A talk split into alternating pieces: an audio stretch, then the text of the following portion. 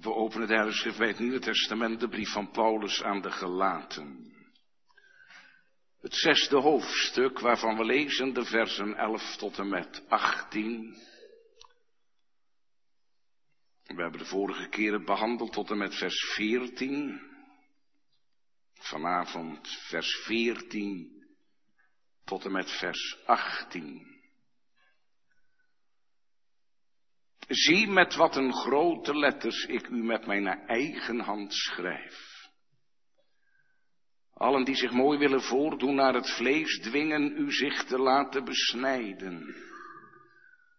Alleen om niet vanwege het kruis van Christus vervolgd te worden. Want ook zij die besneden worden nemen zelf de wet niet in acht, maar zij willen dat u besneden wordt om zich te kunnen beroemen op uw vlees. Maar ik zal mij volstrekt niet beroemen op iets anders dan op het kruis van onze Heer Jezus Christus. Door wie de wereld voor mij gekruisigd is en ik voor de wereld. Want in Christus Jezus heeft niet het besneden zijn enige kracht en ook niet het onbesneden zijn maar wel dat we een nieuwe schepping zijn. En alle die overeenkomstig deze regel wandelen, vrede en barmhartigheid over hen en over het Israël van God. Verder, laat niemand mij lastigvallen, want ik draag de littekens van de Heer Jezus in mijn lichaam. De genade van onze Heer Jezus Christus met uw geest, broeders. Amen. Tot zover de schriftlezing. Gelaten 6, de versen 14 tot en met 18. Maar ik zal mij volstrekt niet beroemen op iets anders dan op het kruis van onze Heer Jezus Christus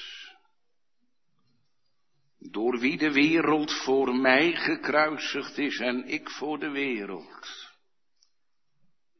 Want in Christus Jezus heeft niet het besneden zijn enige kracht. En ook niet het onbesneden zijn. Maar wel dat we een nieuwe schepping zijn. En allen die overeenkomstig deze regel wandelen, vrede en barmhartigheid zij over hen en over het Israël van God. Verder laat niemand mij lastig vallen, want ik draag de littekens van de Heer Jezus in mijn lichaam.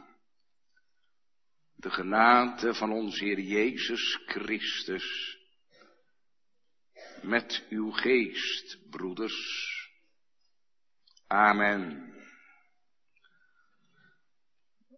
Paulus beëindigt op indrukwekkende wijze zijn brief aan de Galaten. Hij getuigt in de eerste plaats van drieërlei kracht in het kruis van Christus. In de tweede plaats wijst hij op de littekens van Christus in zijn lichaam.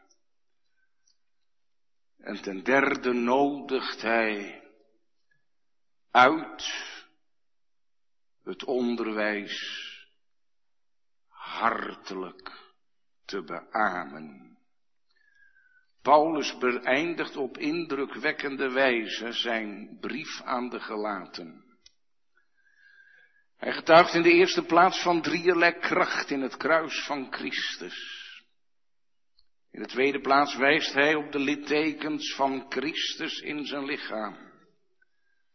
En ten derde nodigt hij uit het onderwijs hartelijk te beamen.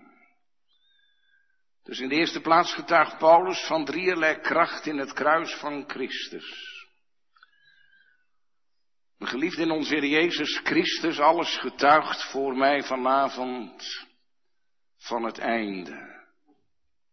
Er komt vanavond een einde aan de behandeling van de gelatenbrief. Met deze 41ste preek. De eerste hield ik op zondag 10 april 2016. En die bestempelde ik, deze serie, als mijn nalatenschap, mijn erfenis, die ik u als gemeente wil nalaten. Mijn bede is vervuld dat ik de brief voltooien mag. Er komt, ook dat getuigt van het eind over enkele uren, een eind aan het jaar onze Heren 2017. En in de derde plaats komt er, in overeenstemming met het besluit van de kerkeraad, een einde aan mijn bijstand zijn in uw midden. Ik zal nog verlosse dingen ingeschakeld worden, maar vanavond neem ik afscheid. Hiermee komt een einde aan mijn wekelijks voorgaan. Het behandelen van een vervolgstof. Zo op deze wijze komt er in u en mijn leven aan alle dingen een einde. Hoeveel jaarwisseling zullen we nog meemaken? Eer Christus terugkomt. De laatste dingen kunnen zomaar in beweging gezet worden. Hoeveel zullen we er nog meemaken in ons eigen leven? Wanneer wordt uw naam weer, neer wordt mijn naam genoemd en hij stierf. waar komt het op aan, geliefden? dat wij ons leven gevonden hebben in het kruis van Jezus Christus. Dan is het einde geen einde, maar het begin van eeuwig leven, dat nu al ons deel mag zijn. Geliefden het kruis, het kruis alleen. Dat is ook waar Paulus zijn brief mee eindigt. Hij noemt in Galaten 6, vers 14 tot 16 drie redenen om alleen in het kruis te roemen. In de eerste plaats roemt hij dat alleen het kruis bevrijdt van het gebonden zijn door het systeem van de wereld. In de tweede plaats getuigt en roemt hij dat het kruis een mens tot een nieuwe schepping maakt. In de derde plaats roemt hij dat het kruis volkomen verlossing brengt. Dus ten eerste dat het kruis bevrijdt van het gebonden zijn door de wereld. Hij noemt dat als eerste dat het kruis de kracht heeft om hem te bevrijden van het slaaf zijn, van het gebonden zijn door het wereldsysteem van de zonde. Lees vers 14 maar, maar ik zal mij volstrekt niet beroemen op iets anders dan op het kruis van onze Heer Jezus Christus. En dan komt het door wie de wereld voor mij is gekruisigd en ik voor de wereld. De wereld, kosmos, staat in het Nieuwe Testament voor de orde van die gevallen wereld, dat kwades wereldsysteem. Dat geregeerd wordt door de Satan en zijn trawanten waarvan de Satan de overste van deze wereld is. En het leven van een mens buiten Christus is het leven van een gevangene. Gevangen door het kwade systeem. Het is een leven, jonge vrienden, je hebt het misschien niet eens door, een leven van meedoen. Van denken vrij te zijn, wie maakt me wat? Ik mag toch zelf beslissen wat ik wil. Maar in werkelijkheid is het een leven zonder hoop en zonder toekomst. Zinloos leven. Een leven dat beheerst en geregeerd wordt door het vlees. Het zijn uitbrekende zonde. Het zij met een schijn van godsdienst. Waarbij, oh wat is dat vaak het geval, de eigen gerechtigheid, vroomdoenerij, zwaar en gewichtig doen, de ongerechtigheid bedekt. En zo'n mens loopt voor eigen rekening, loopt met zijn zonde en met zijn schuld, waar die zich niet van bevrijden kan. En nu schrijft Paulus, door wie de wereld voor mij gekruisigd is. En ik voor de wereld, dat is nou wat Christus doet. Een mens die het eigendom is van Jezus Christus, die mag met zondag één beleiden. En dat is een weergave, echo van de Bijbel zelf. Dat hij het eigendom is van Jezus Christus, die met zijn dierbaar bloed voor al mijn volkomen betaald heeft. En mij uit alle heerschappij van de Satan verlost heeft. Zo'n mens is bevrijd van de macht van de zonde. Van de schuld van de zonde. En je schaamt je misschien voor je leven alles gedaan wat God verboden heeft. Maar al je zonden zijn je vergeven. God ziet je aan in Christus. Christus is gestorven en in Christus is de gelovige gestorven. Je bent met Christus gekruisigd. En de christen is geen wereldburger meer. Hij is met Christus al in de hemel gezet. Ja, je kunt met je ziel over de aarde lopen. Maar voor God ben je in Christus in de hemel gezet. En in de hemel wordt je schat als een deposito bewaard. Voor eeuwig. In jezelf straatarm. In Christus hemelrijk. Dat betekent niet dat de christen op aarde nog niks bezit, integendeel. Gods geest is in ons. Zo mogen wij ook geregeld de liefde van God en de vrede van God ervaren. En zo is door Christus voor de gelovigen de wereld gekruisigd en de gelovigen voor de wereld. De christen is niet meer onderdaan van de overste van deze wereld.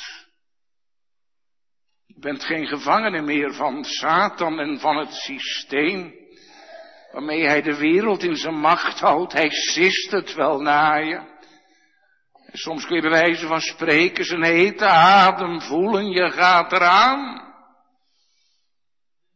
Maar wie bevrijd is uit zijn macht, zal in die klauwen nooit meer ondergaan. Niemand zal ze uit mijn hand drukken. Johannes verwoordt het zo.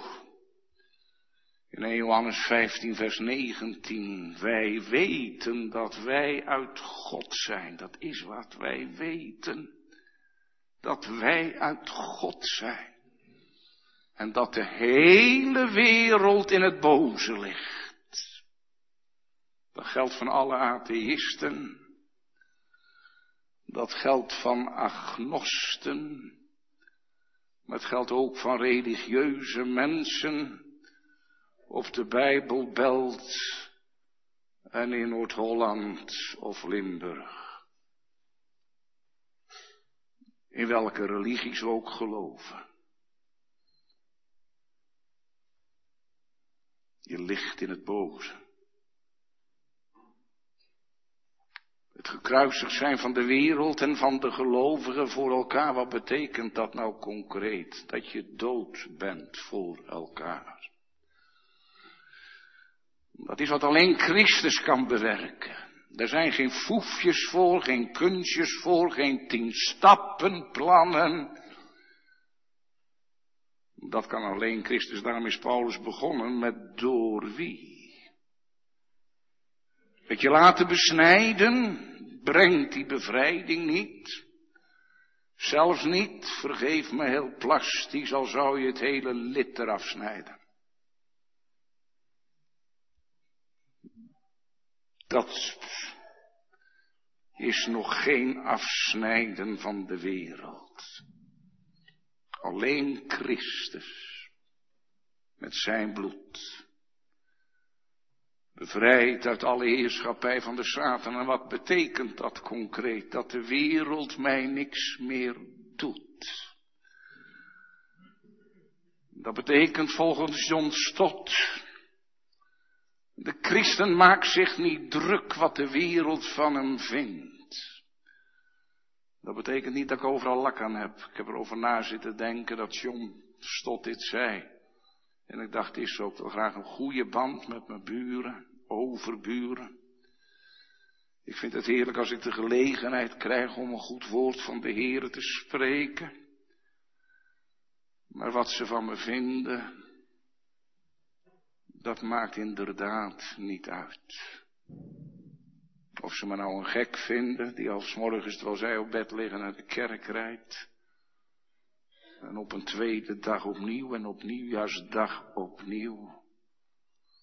Nee, daar heb ik geen last van dat ze me niet begrijpen. De wereld kan mij ook niet begrijpen. Ik ben voor de wereld dood. Dat betekent ook dat de natuurlijke wereld over mij niets meer te zeggen heeft. Wat een wonder, ik denk niet langer zoals de wereld denkt. Voor je bekering wel hoor, dan praat je net eender als de wereld. Ik pik het niet. Is die helemaal gek geworden? Nou, ik zal eens even laten zien wie ik ben. Ik kan niet meer spreken als de wereld. Ik kan me niet meer gedragen als de wereld.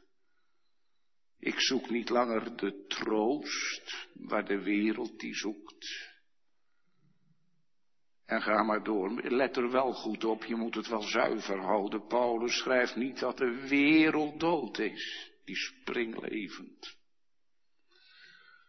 Maar de wereld is voor mij dood. Dat is de wereld, schrijft Tim Keller. Als er niets in de wereld is waarin ik mijn gerechtigheid kan vinden. dan is er niets in de wereld dat mij in zijn greep houdt, wat ik moet, moet hebben. Wat me bezighoudt, er zijn best dingen die waardig zijn, dat zou ik nog wel eens fijn vinden mee te maken. Maar er is niets in de wereld waarin ik mijn gerechtigheid kan vinden. Er is ook niets in de wereld waarop ik me kan laten voorstaan. Dan is er, zegt Tim Keller, niets in de wereld dat mij in zijn greep houdt. Niets wat ik moet hebben. Dat betekent niet dat ik overal vanaf ben. Net zoals in het geval het vlees gekruisigd is betekent het gekruisigd zijn van de gelovigen voor de wereld niet dat de wereld geen invloed uitoefent. Daarom klinkt juist de aansporing in Romeinen 12, vers 1 en 2 Wordt veranderd door de vernieuwing van uw gemoed. Wordt het schema van deze wereld niet gelijkvormig. Laat je er niet toe afgeleiden. Maar betekent wel dat die totale macht over mij gebroken is. En dan mag je ook beleiden, zo leef ik niet voor de wereld, maar leef ik voor God. Door de kracht van de Heilige Geest. Daarom zoeken wij de dingen die boven zijn.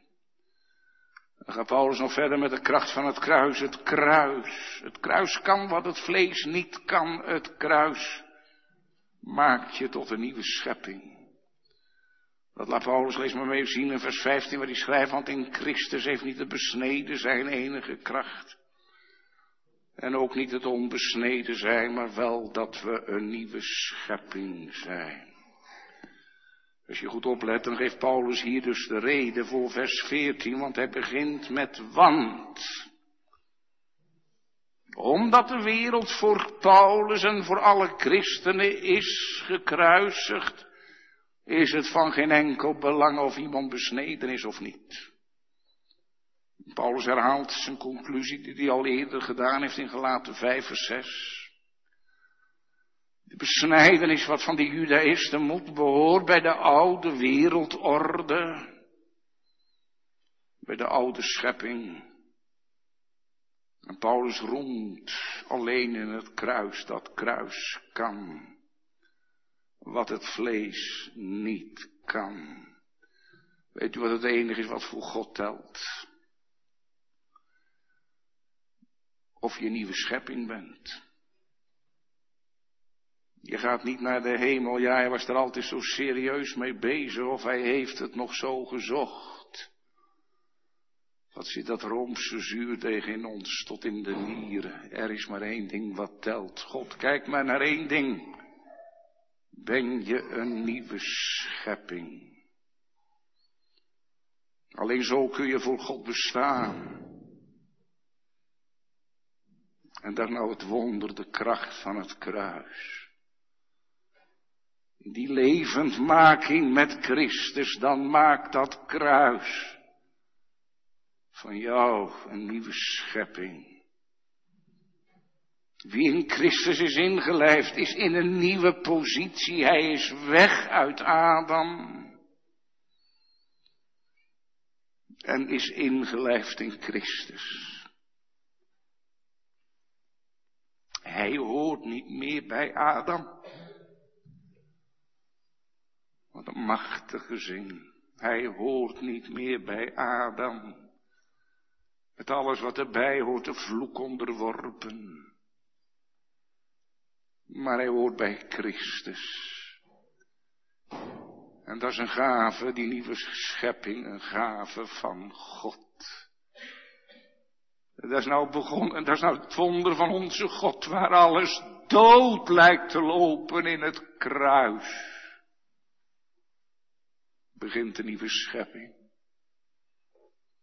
Waar de dood intreden doet over Christus, springt het leven eruit. En de geest van Christus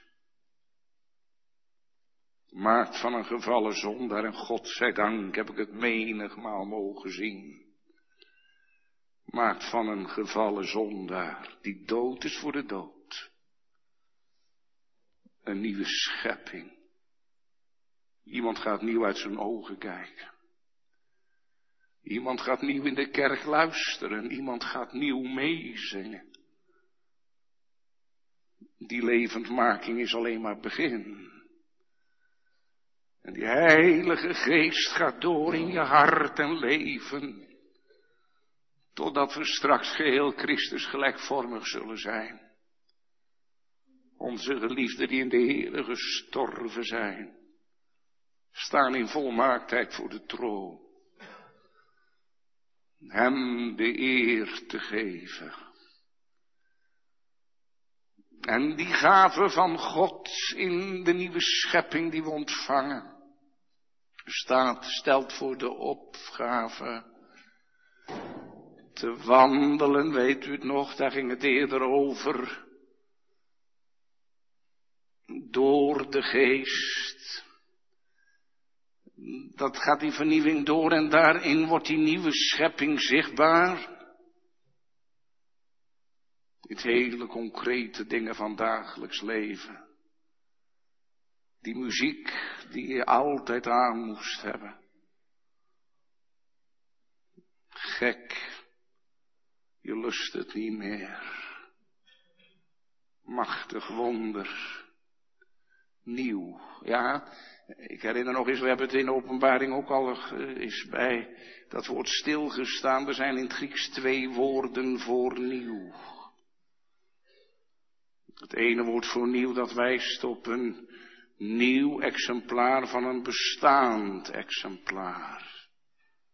En het andere woord, kainos, dat hier gebruikt wordt, dat wijst op iets dat in alle opzichten totaal nieuw is. Degenen die het kennen weten het. Totaal nieuw. Wat ik niet had. Wat ik niet kende. Wat ik niet begreep. Mag ik aanbidden. En dat nieuwe. Dat is niet meer klussen door onszelf. Dat nieuwe is alleen verworven door het kruis van Christus, begonnen met zijn offer. En het gaat maar door.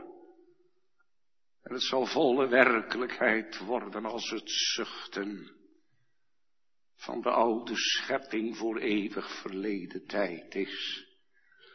Voor hen die geloofd hebben in de gekruisigde Christus. Let op dat dat in gelijke mate geldt van besneden zijn en onbesneden zijn, want Paulus verheerlijkt ook niet het onbesneden zijn. Let daar goed op. Want er kan ook laatdunkend gezegd worden, nou ik ben blij dat ik niet wettisch ben. Dan zit je net zo goed op hetzelfde level van het vlees. Als degene die wettisch is. Dan behoor je net zo goed tot die oude wereld, want je roemt, ik ben. Je onbesneden zijn komt dan in de plaats van het besneden zijn. Van het kruis.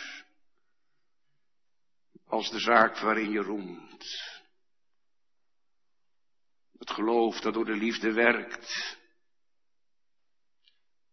En zich manifesteert in liefde.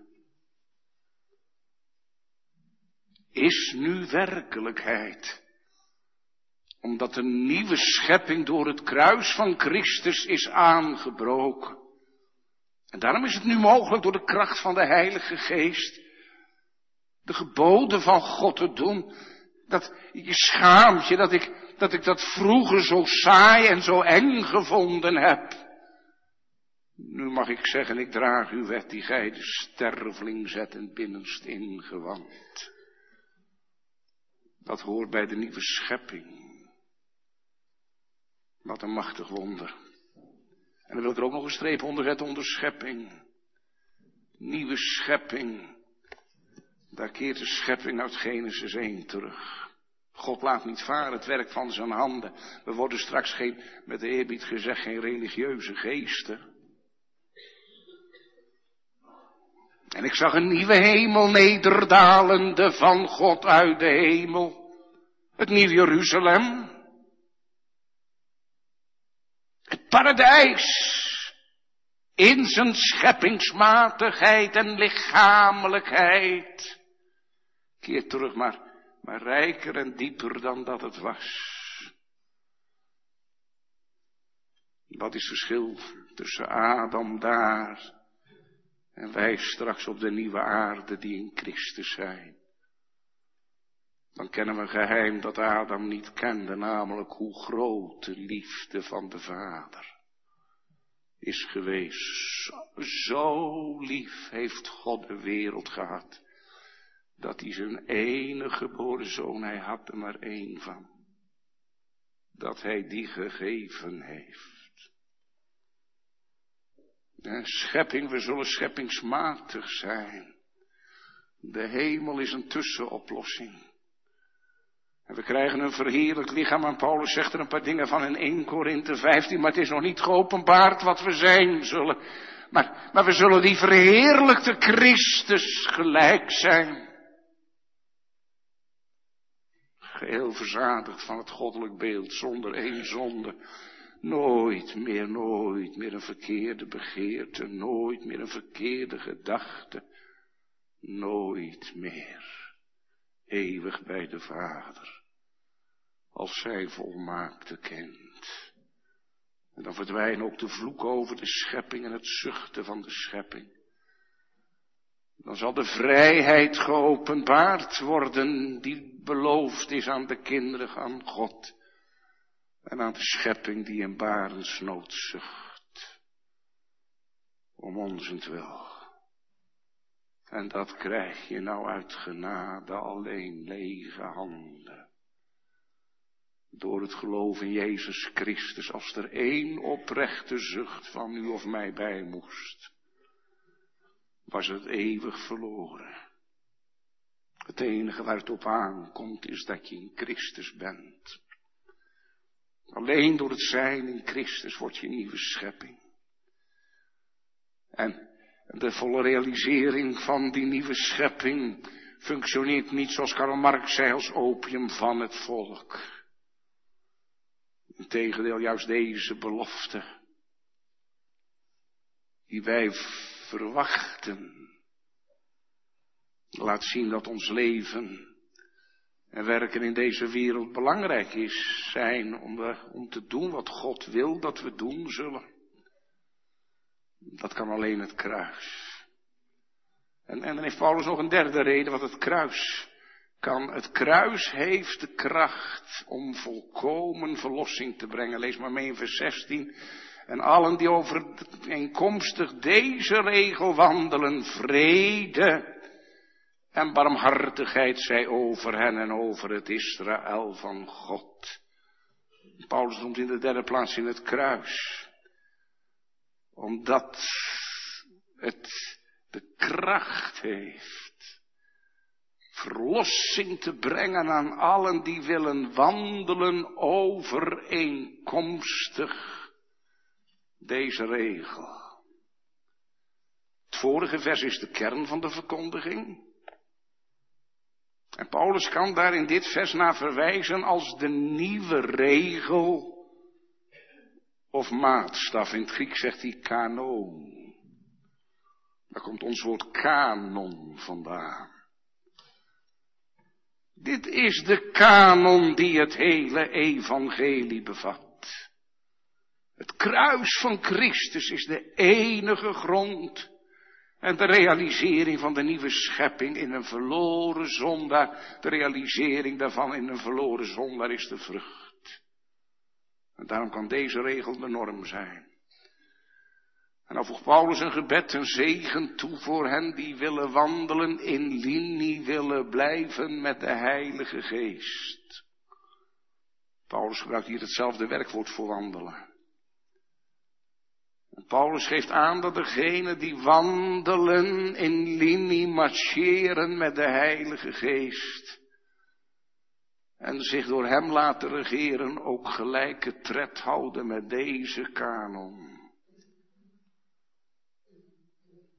Kanon, het woord wat wij gebruiken voor de Bijbel, als de enige boeken die norm en maatstaf zijn voor het geloof. En hier spreekt Paulus over deze regel, dat is wat hij in het vorige vers geformuleerd heeft, namelijk het geheim van de nieuwe schepping door het kruis. En dat leidt dat tot de conclusie dat nog besneden zijn, nog onbesneden zijn, van enig belang zijn. En wie zo in linie blijft met de Heilige Geest, wandelt ook in linie met de nieuwe schepping. O geliefde, wat is dat belangrijk? Wat is dat belangrijk? Het kruis alleen. En wie geraakt is door de Heilige Geest behoort voortaan eenparig volgens deze regel op te trekken. In plaats van in het gelid te lopen met de besnedenen en te denken, wat denken de mensen van me en vinden ze me orthodox genoeg en val ik niet uit de toon. In het gelid laat dat ons verlangen zijn met een nieuwe schepping van God. En dat betekent dat we volledig accepteren dat de verlossing volledig voltooid is door Christus offer aan het kruis. En dat we wandelen door het geloof in de kracht van de Heilige Geest en niet door ietsje van dit of ietsje van dat. Iets van ons vlees. Vrede en barmhartigheid over hen. Bid dat ze het deel zijn van hen, deze vrede en barmhartigheid, die wandelen in overeenstemming met de regel van de nieuwe schepping. Wie niet volgens deze regel wandelt, geliefden, ligt onder de vloek. Deze tekst is de enige tekst in de brieven van Paulus waarin Paulus vrede en barmhartigheid noemt zonder genade, dat bewaart hij nog even voor vers 18. De genade van onze Heer Jezus Christus zijn met u allen. Hier de vrede en barmhartigheid. waarschijnlijk de vrede, eh, tegelijk, omdat de gemeente door onvrede verscheurd werd. Als er iets van wetticisme komt, geliefd, of dat nu op op de wijze is dat je in tongen gesproken moet hebben, dat je anders geen echte christen bent. Of dat het, weet ik wat voor ding is, dat, dat is zo langzaam mogelijk zingen. Dan komt er onvrede. Dan komt mijn mening tegenover die van een ander. En dat, dat was onder de gelaten onvrede. Maar Paulus gebruikt het voor al de vrede. Dat is mensen in de levendmaking met Christus ben je in een nieuwe positie met de Heer. Je was een vijand. En je hebt nu vrede bij God door Jezus Christus. Enkel in dat kruis. Paulus bidt om barmhartigheid, omdat het hier zo ernstig gaat om het laatste oordeel. Op die dag gaat het niet om wat we verdiend en bij elkaar gesjouwd hebben. Maar gaat het om Gods barmhartigheid die mijn zonde heeft weggedaan. En dat woord voor barmhartigheid is in het Hebreeuws het woord de geset, de verbondstrouw. Degene die, die alleen maar hun handen leggen op Gods verbondstrouw die mogen uitzien naar de verheerlijking van al Gods beloften. Want er staan er nog open. En dan zegt Paulus, en over het Israël van God. Wie bedoelt Paulus? Bedoelt hij het volk van Israël of de kerk van Jezus Christus? In 1 Korinthe 10, vers 18 duidt Paulus het volk Israël aan als Israël naar het vlees. Dat is een onderscheid tussen het vleeselijke Israël en het Israël naar de geest. En, dat bedoelt Paulus. En waarom noemt hij het apart? Let goed op, het is geen nieuwe Israël-theologie. Paulus noemt het apart omdat die Judaïsten zeggen, jullie Joden, die met de heidenen contact hebben, zijn geen echte kinderen van God. Jullie verloochenen Abraham. Het is de tegenstelling tussen de kinderen van het aards Jeruzalem en Abrams kinderen. Die geboren zijn uit het hemels Jeruzalem door het geloof in Jezus Christus.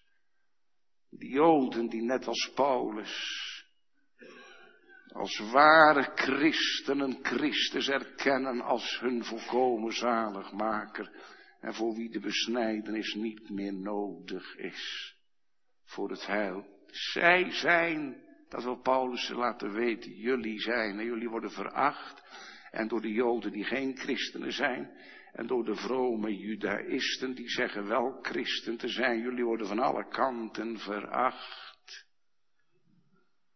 Maar jullie zijn voor God het ware Israël.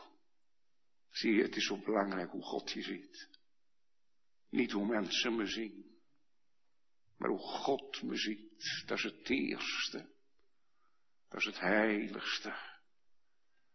Maar dat is nou het allerbelangrijkste. Het is geen nieuwe Israël-theologie met Israël voorop. Nee, het is allen, moet u opletten hoe Paulus het construeert, allen die overeenkomstig deze regelen wandelen en over hen en over het Israël van God. Het is nevenschikkend naast elkaar samen. Want de brief heeft juist duidelijk gemaakt dat er in Christus nog Jood, nog heiden is, nog man, nog vrouw, nog slaaf, nog vrije, nog blank, nog zwart. Samen hebben we deel aan de nieuwe schepping. En als we dat beseffen, kunnen ze net als Paulus ook ontspannen omgaan met de gelovigen uit de heidenen mensen. Zie nou af van ze zullen denken en ze zullen zeggen en de achterban. Die is er niet bij hoor in de dag der dagen voor de troon. Dan is er maar één ding dat telt dat je nieuwe schepping bent. En niet dat mensen je bekering hebben overgenomen, maar dat God het gedaan heeft. Nu nog twee korte gedachten. Hij wijst op de littekens van Christus in zijn lichaam. Dat is kort hoor jongens. Paulus' stevige uitspraken kunnen hevige reacties oproepen bij de judaïsten en bij de joden. En op de voorhand wijst Paulus het van de hand. Vers 7, die verder laat niemand me lastig vallen. Want ik draag de littekens van de Heer Jezus in mijn lichaam. Verder, dat betekent voor de rest, voor de toekomst, zolang ik nog leef, laat niemand mij lastig vallen. En dat in de zin van, van moeite, lijden, pijn veroorzaken. Nu de nieuwe eeuw is aangebroken, de nieuwe schepping, moet niemand Paulus vermoeien met de vereisten en de regels van de oude schepping. Door te proberen de wet op zijn bekeerlingen te leggen. En ze moeten hem ook niet beschuldigen alsof hij een verrader is. Hij kan het belangrijkste laten zien. Ze hebben over dat kleine stukje eraf van de voorhuid. Dat litteken, dat moet je kunnen laten zien. Dan ben je een echt kind van God. Paulus zegt, ik heb andere tekenen in mijn lichaam. In Grieks spreekt hij over stigma. Dat zijn merktekenen of tatoeëringen. Dit is de enige tatoeëring, jongelui, die geoorloofd is. Dit is de enige tatoeëring. De andere worden door God haarscherp verboden in Leviticus 19, vers 28. Dit zijn de tatoeëringen, je zoekt ze niet op en je krijgt hem. Tatoeëren, dat was in de oudheid, een slaaf kreeg het merkteken van zijn meester. Dat was tegelijk, als je aan hem komt, kom je aan mij. En degenen die zich wijden aan een bepaalde godheid kregen ook een stigma, een tatoeage. Wat bedoelt Paulus nu?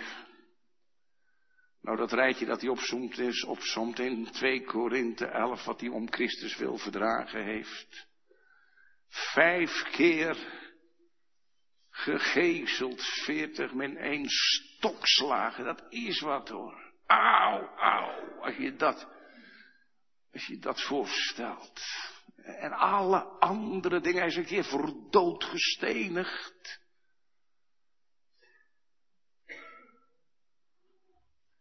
Dat merkteken van de besnijdenis heeft geen betekenis. Maar de merktekenen op het lichaam van Paulus zijn gevolg van de prediking van het kruis. Met name van de kant van de Joden.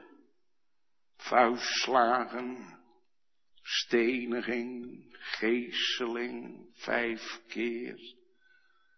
En hij zit onder de littekens. Nog steeds pijnlijk en zichtbaar.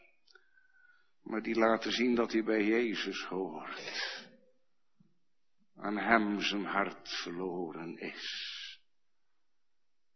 Paulus laat zich er niet op voorstaan. Hij zegt, je moet kijken wat ik er allemaal voor over gaat hebben. Dat doet hij niet. Maar Paulus heeft het alleen over zijn littekens als er dwaalleraren zijn die prat gaan op hun merktekenen. Weet je wat ook nou zo diep is? Die martelingen waren diepste wezen voor Christus bedoeld.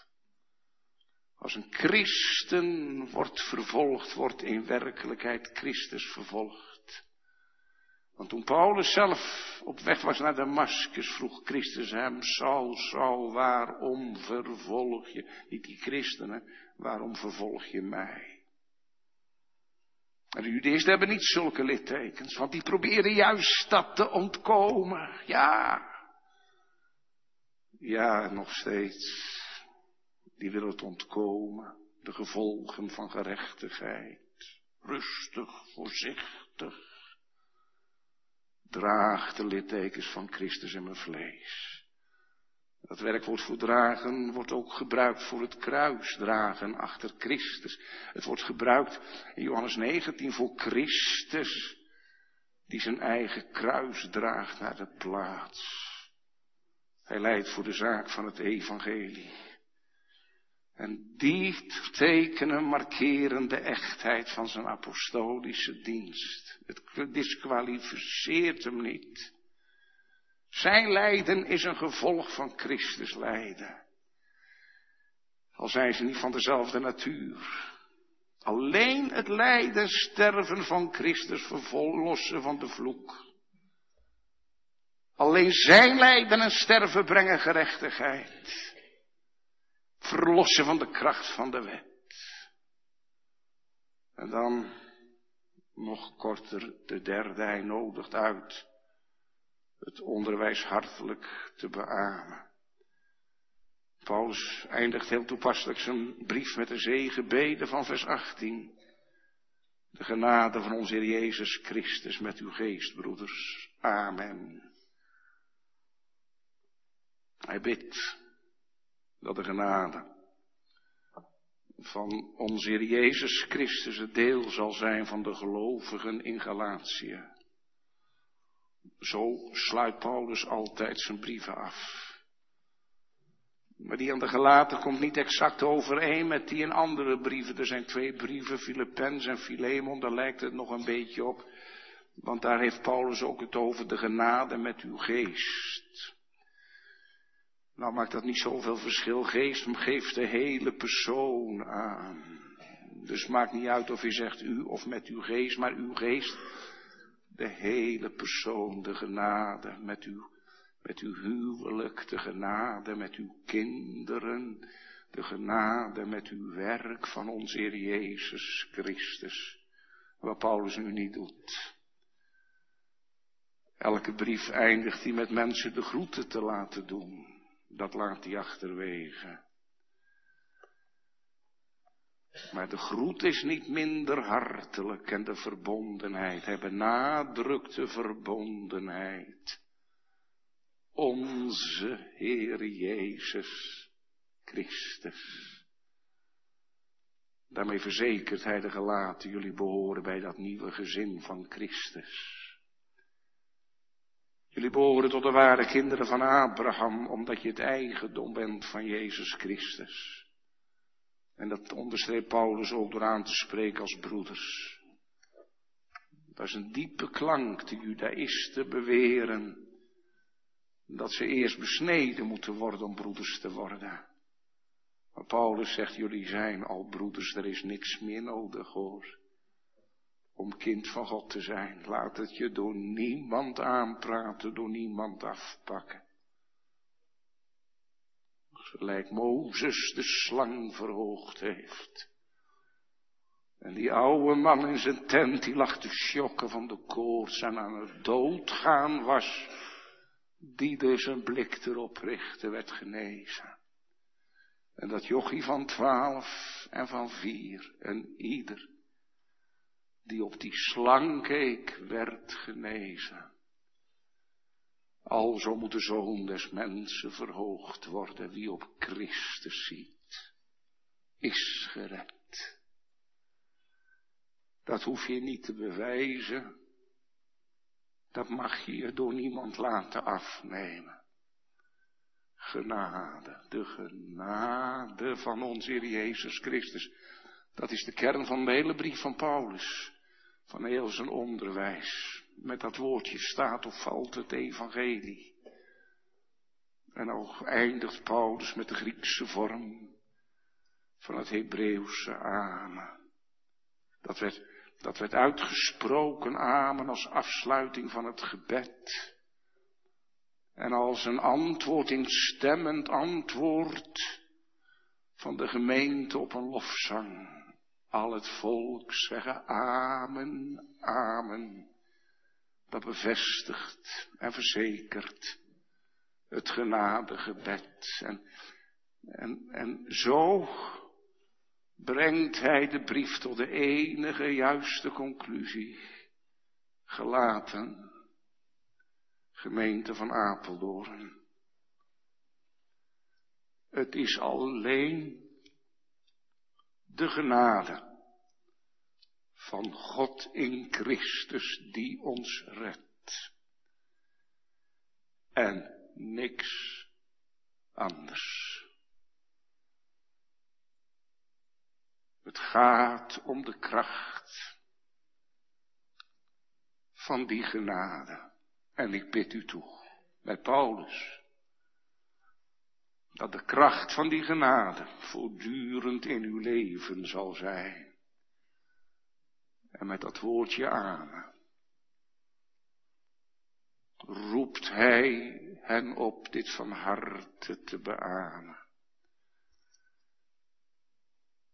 Paulus hoopt, de voorlezer is aan het eind, dat de mensen elkaar aankijken en zeggen, Amen. Ja, Paulus. We zeggen Amen. Het is alleen genade en niets van ons. Geliefde gemeente van Apeldoorn.